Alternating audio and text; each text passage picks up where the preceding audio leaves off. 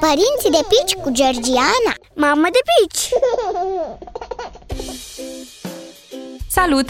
Astăzi îți vorbesc despre câteva reguli de urmat înainte și după vaccinarea bebelușului, indiferent că e vorba de vaccinurile obligatorii sau de cele opționale. În primul rând, copilul trebuie să fie perfect sănătos pentru a putea fi vaccinat. De aceea, înainte de fiecare vaccinare, medicul pediatru îl va consulta. Nu trebuie să te îngrijorezi foarte tare dacă se decalează data stabilită pentru vaccinare, din cauza răcelii copilului, de exemplu.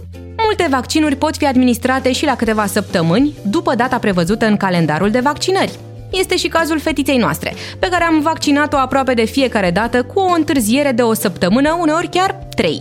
De asemenea, e indicat ca cel mic să fie odihnit și să fi mâncat. Cam astea ar fi regulile de care să ții cont înainte să-l duci pe copil la vaccinare. La plecarea din cabinetul medicului, acesta te va ruga să monitorizezi cu atenție starea micuțului și să-i verifici constant temperatura.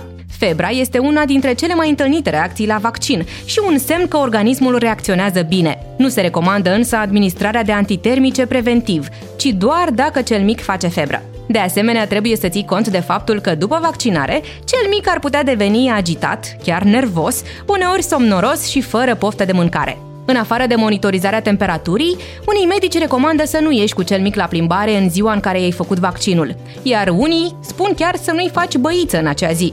Am primit și eu aceleași sfaturi la fiecare vaccinare, deși nu le-am respectat chiar de fiecare dată.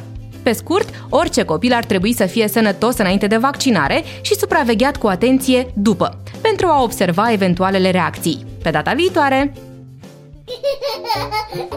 Părinții de pici cu Georgiana. Mamă de pici!